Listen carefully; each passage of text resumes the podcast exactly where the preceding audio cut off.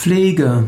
Pflege bedeutet ein Kümmern um etwas. Man kann den Garten pflegen, man kann seine Haut pflegen, man kann seine Gesundheit pflegen, man kann seine Kinder pflegen.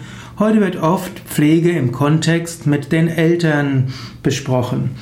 Ältere Menschen brauchen manchmal Hilfe, brauchen manchmal Pflege.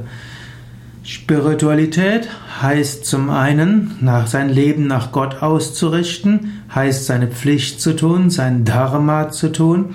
Spirituelles Leben heißt aber auch, sich kümmern um die Menschen, die von einem abhängen. Und spirituelles Leben kann auch heißen, Pflege seiner Eltern.